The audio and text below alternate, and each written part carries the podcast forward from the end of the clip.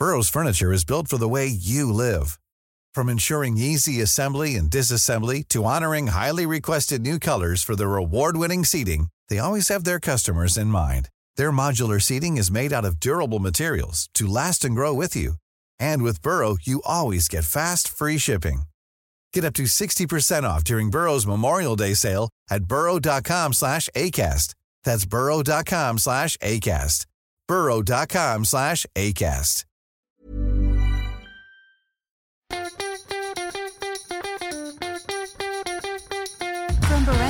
Studios, the AusBiz COB is the key stuff you need to know about the day in business and finance.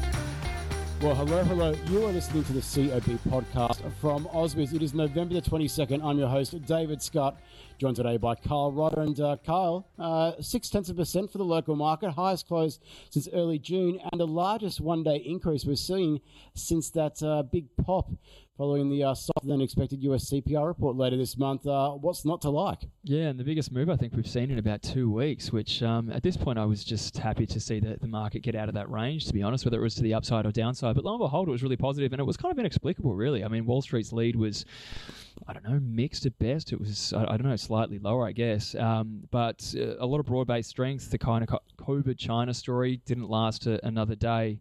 And yeah, I mean, we were sort of higher across the board. It was, it was really quite remarkable. I don't think anyone's complaining and, and got very close to that 7,200 mark once again.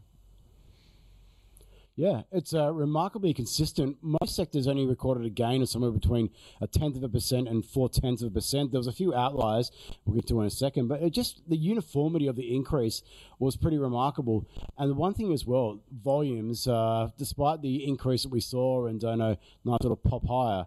Uh, volumes are next to nothing. I'm starting to go wonder already. Are we starting to go and look at a, a a time where we might be going talking about a Santa Claus rally. We've got the World Cup footballs on as well at the moment. People are just going to packing it in already for the year and, uh, and, and shutting the books. Yeah, the holidays come earlier every year. It would seem. I mean, um, Edward Moya this morning when he was giving us the Wall Street wrap, more or less joked that all you know a lot of traders were you know watching watching the football. Um, I think it was US Wales this morning, so maybe Wall Street had better things to do. Managed to uh, draw a draw. Um, but you know, maybe that's the dynamic behind it. But I kind of tried to wryly ask a few questions, or, or, or, put that question to a few guests today. That you know, it's been a pretty tough year. The only thing that you can really do at this point is try to lever up and swing for the fences if you want to try and, you know, uh, beautify the books before we click over to to FY, uh, sorry, calendar year 23, which is uh, probably not going to fly past anyone's uh, risk department. So do you just sort of cower away and pretend that you know th- this uh, this year didn't happen? You look forward to the next one. So I don't know. It's it's very quiet. It's uh, I don't know, probably revealing the magician's secrets here a little bit, but we're all, you know, even trying to, to contact guests at the moment. It's, um, you know, getting a lot of out of offices and everything. So maybe it's uh, maybe it's the beginning of the silly season, and you know, maybe that's a good thing for markets. We can get a little bit of momentum if uh, a few of these narratives go the right way. Yeah, you mentioned before that I uh, know the COVID cases in China are getting worse in terms of numeracy, uh, but uh, the, the, market today is those cyclical ser- uh, areas of the market that really performed well. Energy was up, you know, about two point six percent. The materials just yeah, one point two percent higher. There's been no move in commodity markets, the bulks in particular, where we get a lot of those revenue streams coming through. The coal miners were absolutely on a tear today. Again, we know there's some uh, some buybacks are underway and the like, but uh, Whitehaven and New Hope both up around about seven percent or so for the session, just a lazy seven percent. Really, just keeping that big volatile moves. We're seeing swings in both directions, and uh, yeah, it's difficult to go and read rhyme or reason to some of these moves at the moment. But uh, one thing's for certain is that uh, now whenever there is a dip in one particular name or a particular sector or the broader index, it's still being bought. Uh, there's no sign of it at no uh, selling that we saw a couple of months ago kicking through. Uh, clearly, there's still some people pretty optimistic about what the, uh, the outlook for interest rates may mean and the prospects for a soft economic landing. But uh, look, uh, going at the individual level, uh, it really was a story of just uh, strength. Uh, Virgin UK, uh, the least spoken about brand on the the local market, of course, an offshoot from NAB that was spun out. It's still know, floating around the local market in the benchmark. It finished up 11%. Its full year results were out last night. Then the two coal names, I know, second and third spot. And then Technology One, it was out with its full year results, talking up the prospects for recurring revenue growth and uh, delivering a little carrot to shareholders for uh, their uh, willingness to go and hold on to the stock, a special dividend. And uh, it went and popped higher by about 4.9%. Look at the uh, Technology One share price. For a tech stock, it is uh, performs remarkably well compared to to peers at the moment, probably for a reason because it's profitable. Yeah, sometimes you know those factors break down, and companies' micro um, fundamentals, I guess you could say, um, you know, went out. And we actually were, were, fortunate enough, of course, to have the Technology One CEO uh, come on this afternoon and have a brief chat. And as you're about to tell us, I'm sure, Scuddy, it was also our stock of the day. Yeah, so today we went and had a chat with Rudi Filapek-Vandyck from FN Arena and also uh, Mark Morland from Team Investor. Go get their take as to whether Technology One is worth a buy after these uh, results out today. So I think this is a solid hold. Right. And I would, uh, I would, uh, if there is a stock that you can confidently say I put in the bottom drawer of my portfolio, this is it. I challenge anyone else to come up with a better one. Okay, so you've been in it a long time, so Yes. you, you've done well out of it. Twelve dollars. You're saying if it pulls back to say ten, Oh, definitely. right? To get into the uh, bottom quartiles where we like buying it is 9.93, which comes back to Rudy when he was saying ten dollars is a 10 good price, right. and, and it, it'll go there. Right. I think you know it probably you know because we'll have some sort of market Right. space. Let- I don't think let- T and E will do anything that'll cause let's it. just So we have a double buy of sorts because Marcus uh, said that he would go and buy it on a pullback, which makes it really difficult to go and ascertain whether we should go and put it up for uh, the, the potential to go into the uh, the Ausbiz uh, portfolio. I reckon we go and throw it in there. I think we chuck it in. for, We uh, need we need something review. with momentum. If this thing's got momentum behind it at the moment, we need a momentum play. Let's. I, I reckon we chuck it in. Yeah, look, uh, long duration names, they've got to come back at some point. And one's already doing well. Hey, it might go and lead the other market higher. We'll see what happens in time. We'll put it in for review, see what the investment committee comes up with when they go and meet at the end of this month. Uh, to the downside, uh, look, there wasn't a lot that's going to be said when it comes to the, uh, the choice for big moves. I know the block was off uh, by about 4% or so on no news. Uh, also, looking the like of uh, Star had its AGM out today, it was down 2% or so. Also, Bapcor was another one that was out, uh, warning of temporary margin compressions. Which is code for we hope that the uh, what we're seeing at the moment with inflationary pressures and maybe a bit of subdued uh, pricing power isn't going to persist for long. It was off about one percent, but it was down a lot more early in the session. That buy the dip mentality continuing clearly. Well, begs the question, mate. Uh, where do we go from here? Because uh, there's not a lot when it comes to the uh, the macro drivers out. A lot of Fed speak uh, out overnight. I know that Mary Daly was someone who came out, uh, but there's just there's pretty much the same uh, language is being spoken about. Most members are talking about it, the need for potentially stepping down the other sides of rate increases, but the need to continue tightening at this point in time. What breaks this nexus? What what's going to be the next catalyst? Do we think that's going to go and I know give us some direction? Well, I have the sense that it's going to take a few months to get there, and I'm trying to think of a clever way, a clever uh, and a, you know perhaps a li- applicable letter uh, to describe what we're going to see here in terms of growth and probably um, you know equities as well, and. Uh, Casting our mind back to the start of the pandemic, when we are all talking about whether it would be a V shape, U shape, W shape, I'm thinking a, um, a an M shape uh, sell off. So we're going to get this uh, bounce uh, after uh, the, the the recent uh, uh, sell off. That's more or less going to drive the Fed into the position of having to uh, be aggressive with rate hikes once again, once those sort of looser financial conditions work through the economy, and then we're down again, like in the shape of an M. So the, problem with that though is over the next few months, it's going to probably at least suck a few people in, or at least you know for the shorter term investors or traders out there, provide some opportunities on the upside.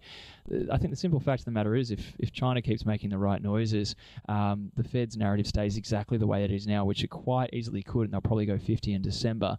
CPI even just sort of um, manages to to, to, to to level out. It, it seems like there's a lot of room for risk to, to rally for better or worse. Yeah, I reckon it might be a bit earlier than a couple of months. I think we might get an answer maybe by the end of this weekend. Of course, Black um, Black Friday, Cyber Monday sales on at the moment. Uh, I wrote about uh, know, the resilience of consumer spending, not only here in Australia but a lot of the uh, developed world over the past uh, past six months or so. It's really caught me by surprise. I would have thought there would have been some uh, some caution shown, but clearly I underestimated the desire of people once they get a taste to go and have the opulent lifestyle to go and let go of it. And uh, one thing that's really caught me by surprise is that we're seeing a big uplift now in recurring uh, credit uh, demand. So the likes of credit card and the like have really started to come back to the fore. And it tells you that uh, no, even though we're talking about a recession and people are talking about no uh, potential for job losses and the like, people want to go and keep spending and they're willing to go and lever up to go and do so. I've seen it a couple of cycles before and I thought maybe this time would be different, but clearly I've underestimated. I wonder how strong we might go and see sales coming through. I think it might go and surprise a few people to the upside, including policymakers when we're talking about this mismatch between demand and supply at the moment. Yeah, well, that was what your view was about today. And uh, in fact, I did uh, give it a little bit of a glance, as I always do, and it, it did stoke my curiosity because one thing that we keep talking about in Australia is, you know, the robust savings rate, household savings that we um, ratio that we that, that, that, we currently boast, and that's still the case. Maybe uh, be able to sustain our spending into into the next year. But like you said the uh, American consumer is sort of levering up again, so to speak. Um, credit card debts on the on the rise, and the personal savings rate in the United States, and this is what I checked after I read your piece, is as low as it's been since the GFC. So all those savings accumulated by households um, after the uh, handouts that we saw and the very loose policy that we saw during the pandemic, well, that's that's gone. People aren't paying with cash; they're they're increasingly resorting to debt at a time too where I'm sure there's a negative wealth effect coming through as well because asset prices are lower. So it begs the question, and I wouldn't want to um, get into the game of predicting things. Um, that's sort of uh, not my not my place, not my right to do so. But like you just said, it makes you wonder whether there's going to be a kind of, um, I guess, a, a, spectacular bang where, where um, consumption sort of, I don't know, falls right off a cliff. Yeah, that uh, that savings ratio, of course, is a flow measure, so it doesn't get the aggregate level of savings, which there is still a lot out there at this point in time. But you're right, you know, it just measures basically you know how much excess households are putting away at this point in time. Here in Australia, before the GFC, we're actually going and, spending more than we were savings for uh, for a brief period of time. That showed you how much uh, willingness we had to go and lever up uh, should the conditions go and uh, be right. So we'll see what happens this time. But uh, yeah, I think there's going to be a surprise. I just I went to Bunnings on the weekend, and being a new dad with a house to go and up. I spent a bit of time there on the weekends now, and I was shocked at the level of this on Saturday afternoon late, and it was jammed. I, I could not believe how many people were around. I was thinking, well, it's only an anecdote of one, but I swear, that's being replicated across other parts of the country, there is no spending slowdown going underway. Probably quite the contrary. I was, it was amazing how many people were there. We'll see what happens then around the rest of the country. Be paying close attention to those spending figures. Look, uh, ahead of uh, that, of course, we've got the uh, RBA governor speech tonight. Uh, I'm not expecting we're going to hear too much about uh, no anything different from the RBA governor. Uh, probably going reinforcing there's a need to go and do more, but also to proceed with caution from here. We'll see what he says at 7:30 tonight. Uh, apart from that, uh, tomorrow is going to be all about those uh, flash PMIs out and maybe giving us a bit of a sense, real time, as to this recession talk. Uh, we've been saying it over and over and over again but uh, might give us a bit of a clue as to what we're looking at right now, particularly uh, some of the divergences what we might come and see uh, compared to the United States with Europe. That's what I'll be paying pretty close attention to. Yeah, absolutely, ditto. And uh, just the title of Governor Lowe's speech tonight: price stability, the supply side, and prosperity. So, might get an interesting discussion again on uh, the RBA's uh, view on how much of this inflation is driven by supply side factors, things that effectively they can't control directly, and demand side factors as well. So, interestingly enough, you know, our capacity utilization is as high as it's been on record in Australia which kind of points to the fact that maybe more than anywhere else in the in, in uh, the, developed world, Australia's inflation has been demand side driven. So there's just a, a an idea to ponder as well.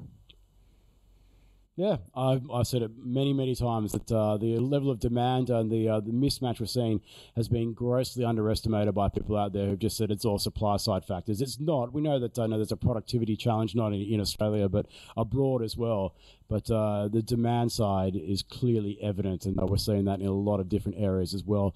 Uh, not just when it comes to inflation, but uh, just aggregate sales figures and the like, and you know, why so many retailers are still reporting pretty robust figures coming through. Where I know we're doing pretty well on that front. So there's lots of people in employment and wage growth, despite not being uh, positive in real terms, is still picking up. So yeah, the impetus is there. Look, uh, we've uh, we've covered a lot of ground today for a day which was relatively quiet in the other broader scheme of things for corporate and macro news. But uh, famous last words will probably start to pick up tomorrow. Call it a day. Yeah, call it a day. See what happens.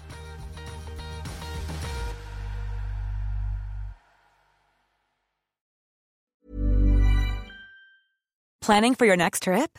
Elevate your travel style with Quince. Quince has all the jet setting essentials you'll want for your next getaway, like European linen, premium luggage options, buttery soft Italian leather bags, and so much more. And is all priced at 50 to 80% less than similar brands. Plus, Quince only works with factories that use safe and ethical manufacturing practices. Pack your bags with high-quality essentials you'll be wearing for vacations to come with Quince. Go to quince.com/pack for free shipping and 365-day returns.